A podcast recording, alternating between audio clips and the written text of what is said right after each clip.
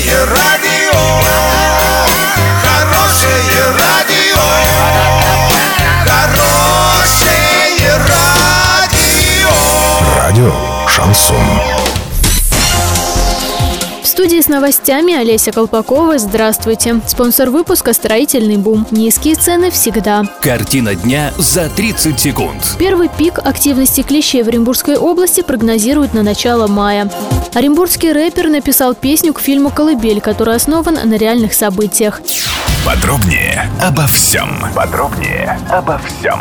Первый пик активности клещей в Оренбургской области специалисты прогнозируют на начало мая. Затем возможен ее спад в конце июля и июля. С августа по сентябрь, как правило, наблюдается второй пик активности клещей. Об этом сообщает Орский филиал Центра гигиены и эпидемиологии в Оренбургской области. В прошлом году в регионе было зарегистрировано 7580 случаев присасывания клещей. Оренбургский рэпер Антон Коротков написал песню и снял клип к фильму «Колыбель», который основан на реальных событиях. Он рассказывает о пятерых брошенных детях, которые замерзли в канализационной шахте в одном из городов Ханты-Мансийского округа. Эта страшная история произошла в 2007 году. Интервью с автором читайте на сайте урал56.ру.